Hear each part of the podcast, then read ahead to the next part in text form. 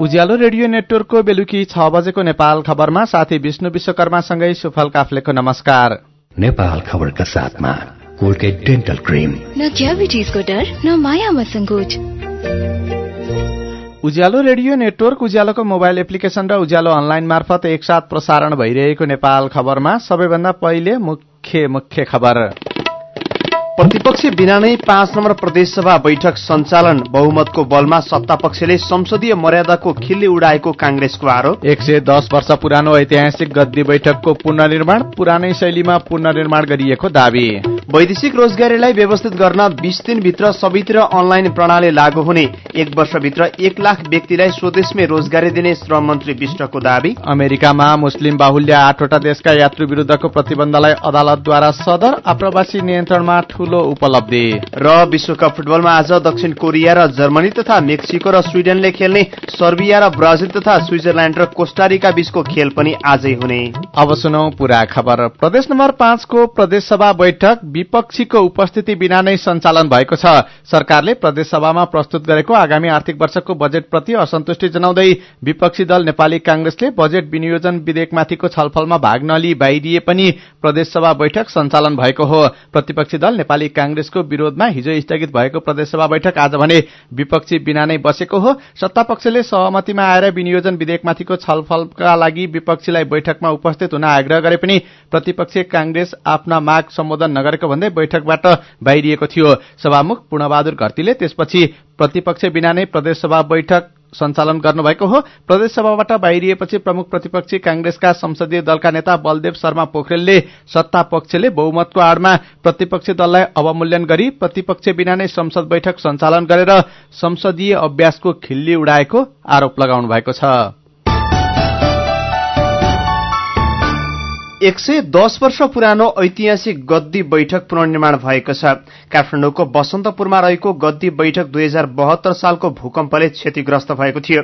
Retrofitting गरेर पुनर्निर्माण गरिएको गद्दी बैठकको आज प्रधानमन्त्री केपी शर्मा ओलीले उद्घाटन गर्नुभयो। विक्रम सम्बत उन्नाइस सय पैंसठीमा राजा पृथ्वी वीर विक्रम शाहको पालामा गद्दी बैठक निर्माण भएको थियो। त्यसलाई पुनर्निर्माण गर्दै पुरानै स्वरूपमा फर्काइएको पुरातत्व विभागका महानिर्देशक भेषनारायण दाहालले जानकारी दिनुभयो। बैठक पुनर्निर्माणका लागि अमेरिकी सरकारले सात लाख अमेरिकी डलर प्रयोग गरेको थियो झण्डै दुई वर्ष लगाएर गद्दी बैठकको पुनर्निर्माण गरिएको हो। पुनर्निर्माणका क्रममा आधुनिक निर्माण सामग्री प्रयोग नगरी पहिले प्रयोग भएका स्थानीय निर्माण सामग्री नै प्रयोग गरिएको पुरातत्व विभागका महानिर्देशक दाहालको भनाइ छ। निर्माणका क्रममा सुर्की चुना र इट्टा लगायतका सामग्री प्रयोग गरिएको छ जस्ताको तस्तै र दुरूस्तै भवन बनेको विभागको दावी पनि छ। गद्दी बैठक गृह मन्त्रालय मातत्मा रहेको छ। सरकारले वैदेशिक रोजगारीलाई व्यवस्थित गर्न आगामी बीस दिनभित्र सबै कूटनीतिक नियोग वैदेशिक रोजगार विभाग वैदेशिक रोजगार कार्यालय सम्बन्धित कम्पनी र सिपमूलक संस्थामा अनलाइन प्रणाली लागू गर्ने भएको छ।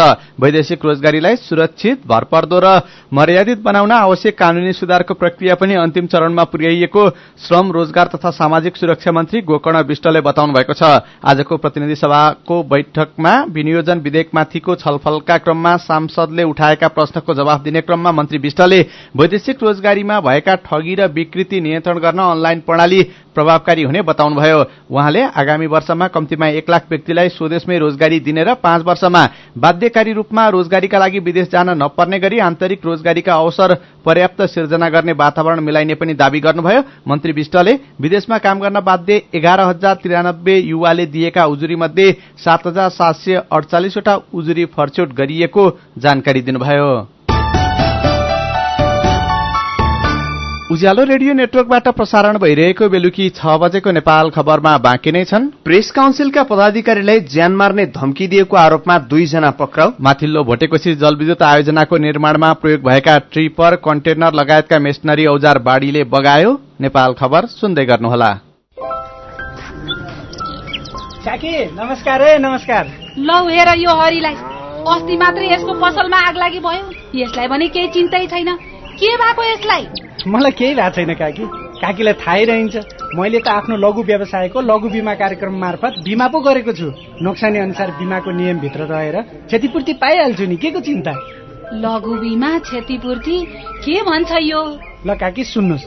लघु बिमा भनेको मानिसहरूको दैनिक जीवन तथा जीविकोपार्जनको क्रममा आइपर्ने विभिन्न प्रकारका जोखिमहरूबाट हुने आर्थिक नोक्सानीमा क्षतिपूर्ति दिने कार्यक्रम हो। अनि कस्ता जोखिमहरूमा लघु बिमाले सहयोग गर्छ त? लघु बिमा गरेमा विभिन्न कारणले हुने दुर्घटना तथा रोगहरूको उपचार बापत हुने औषधि उपचार खर्च प्राकृतिक प्रकोप आगलागी तथा अन्य कारणले हुने व्यक्तिगत सम्पत्तिको नोक्सानी। लघु व्यवसाय सञ्चालनको क्रममा हुने अनिश्चितता तथा नोक्सानी बाली तथा पशुधनमा हुने क्षति बापत क्षतिपूर्ति पाइन्छ। अनि यस्तो सुविधा कसरी लिन सकिने रहेछ त? क कसले पाउने हुन्? फेरि बिमा गर्दा खर्च पनि त लाग्ला नि। लघु वित्त कार्यक्रममा सहभागी ग्राहकहरूले स्थानीय स्तरमा सञ्चालित लघु वित्त संस्थाहरू मार्फत लघु बिमाको सेवा लिन सक्छन्। यस बिमा कार्यक्रमको बिमा शुल्क न्यून हुने भएकोले थोरै खर्चमा भविष्यमा आउन सक्ने आर्थिक जोखिमको सजिलै व्यवस्थापन गर्न सकिन्छ ओहो ल गजबकै कुरो रहेछ। अब हामी सबैजनाले लघु बिमा कार्यक्रममा सहभागी भई आफ्नो र परिवारको जीवन सुरक्षित पार्नुपर्छ। ए बाबु यो कुरो त सबै गाउँलेहरूलाई भनिदिए है लघु बिमा गरौँ ढुक्क रहौं। युके एड सक्षमको सहकार्यमा नेपाल विमत संघद्वारा जारी सन्देश।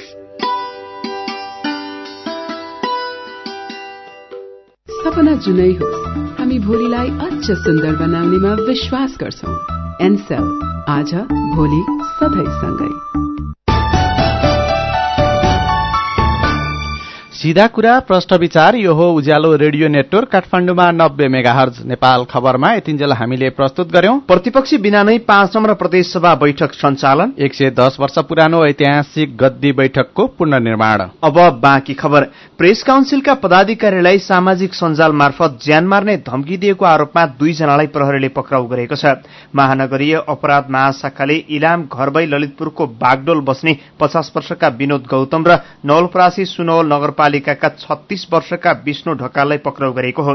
नेपाल प्रेस काउन्सिलका पदाधिकारीलाई सामाजिक सञ्जालमा आपत्तिजनक अमर्यादित शब्दहरू प्रयोग गरी फेसबुक पोस्ट र कमेन्ट गरेको पाइएको प्रहरीले जनाएको छ। उनीहरूलाई विद्युतीय कारोबार ऐन अन्तर्गत अनुसन्धान कारवाहीका लागि महानगरीय प्रहरी परिसर काठमाडौँमा पठाइएको अपराध महाशाखाले जनाएको छ। भोटेकोशी नदीमा आएको बाढ़ीले सिन्धुपाल्चोकमा निर्माणाधीन माथिल्लो भोटेकोशी जलविद्युत आयोजनाको निर्माण काममा प्रयोग भएका ट्रिपर कन्टेनर लगायतका मेसनरी औजार बगाएको छ। भोटेकोशी गाउँपालिका दुईमा रहेको नौ किलोमा पैंतालिस मेगावाटको माथिल्लो भोटेकोशी जलविद्युत आयोजनाको बाँधको पुनर्निर्माण काममा प्रयोग भइरहेका मेसनरी सामान बगाएको सशस्त्र सीमा सुरक्षा बल तातोपानीका सशस्त्र प्रहरी नायक सशस्त्र नायब उपरीक्षक हजारीलाल जयसवालले जानकारी दिनुभयो झण्डै नब्बे लाख रुपियाँ बराबरको सामान बाढ़ीले बगाएको आयोजनाले जनाएको छ। शेयर बजार परिसूचक नेप्सी आज सामान्य बढेको छ। हिजो पन्ध्र अङ्कले घटेको नेप्सी आज भने चार दशमलव छ दुई अङ्कले बढेर एघार सय उनासी दशमलव चार दुई अङ्कमा पुगेको छ। नेप्सी बढे पनि आज कारोबार रकम छ करोड़ घटेको छ। हिजो तेइस करोड़को शेयर कारोबार भएकोमा आज भने सत्र करोड़ तीस लाखको मात्र शेयर किनबेच भएको छ। अब विदेशको खबर अमेरिकाको सर्वोच्च अदालतले मुस्लिम बाहुल्य रहेका आठवटा देशका यात्रु विरूद्ध राष्ट्रपति डोनाल्ड ट्रम्पले लगाएको प्रतिबन्धलाई सदर गरेको छ। अमेरिकाको सर्वोच्च अदालतले ट्रम्पको योजना सदर गरेपछि यसलाई उहाँको ठूलो उपलब्धिका रूपमा हेरिएको छ। सर्वोच्च अदालतको स्वागत गर्दै ट्रम्पले यसमा खुशी पनि व्यक्त गर्नुभएको छ। अदालतको फैसलासँगै Syria Libya Iran Yemen Chad Somalia उत्तर कोरिया र भेनेजुएलाका नागरिकलाई अमेरिका प्रवेशमा निकै समस्या हुनेछ। ट्रम्पले लागू गर्न खोजेको आप्रवासन कानून वा देशको संविधानका संशोधन अनुसार सरकारले कुनै पनि धर्मको पक्ष लिन नहुने भन्ने प्रावधानको उल्लंघन नगरी यात्रुमाथि प्रतिबन्ध लगाइएको अन्तर्राष्ट्रिय संचार माध्यमले जनाएका छन्। अब एउटा खेल खबर विश्वकप फुटबलमा हिजो जस्तै आज पनि चारवटा खेल हुँदैछन्। बेलुकी पाउने आठ बजे हुने खेलमा समूह एफका दक्षिण कोरिया र जर्मनी तथा मेक्सिको र स्वीडेन बीच प्रतिस्पर्धा हुनेछ। समूह एफमा शीर्ष स्थानको मेक्सिको छ अंक छ। जर्मनी र स्वीडेनको तीन तीन अंक छ भने दक्षिण कोरिया अंकविहीन छ। तर रमाइलो कुरा के भने यो समूहमा छ अंक बनाएको मेक्सिको पनि प्रतियोगिताबाट बाहिरिन सक्छ भने कुनै पनि अंक नबटुलेको दक्षिण कोरियाको पनि अघिल्लो चरण पुग्ने सम्भावना छ। त्यसैले चारवटै टीमलाई आजको खेल निकै महत्वपूर्ण छ। मेक्सिकोलाई अन्तिम सोह्रमा पुग्न स्वीडेन स्वीडेनसँग बराबरी खेले पनि पुग्नेछ। स्वीडेनलाई भने अघिल्लो चरण पुग्न मेक्सिकोलाई हराउनै पर्नेछ। यस्तै जर्मनी र दक्षिण कोरियालाई अघिल्लो चरण पुग्न आजको खेल जित्नु पर्ने हुन्छ। कोरियालाई त जितेर मात्र पुग्दैन। उसले अर्को खेलको नतिजा पनि कुर्नु पर्ने हुन्छ। जर्मनी र स्वीडेन बराबरीमा पनि अघिल्लो चरण पुग्न सक्छन् तर त्यसका लागि पनि अर्को खेलको नतिजामा भर पर्नुपर्छ।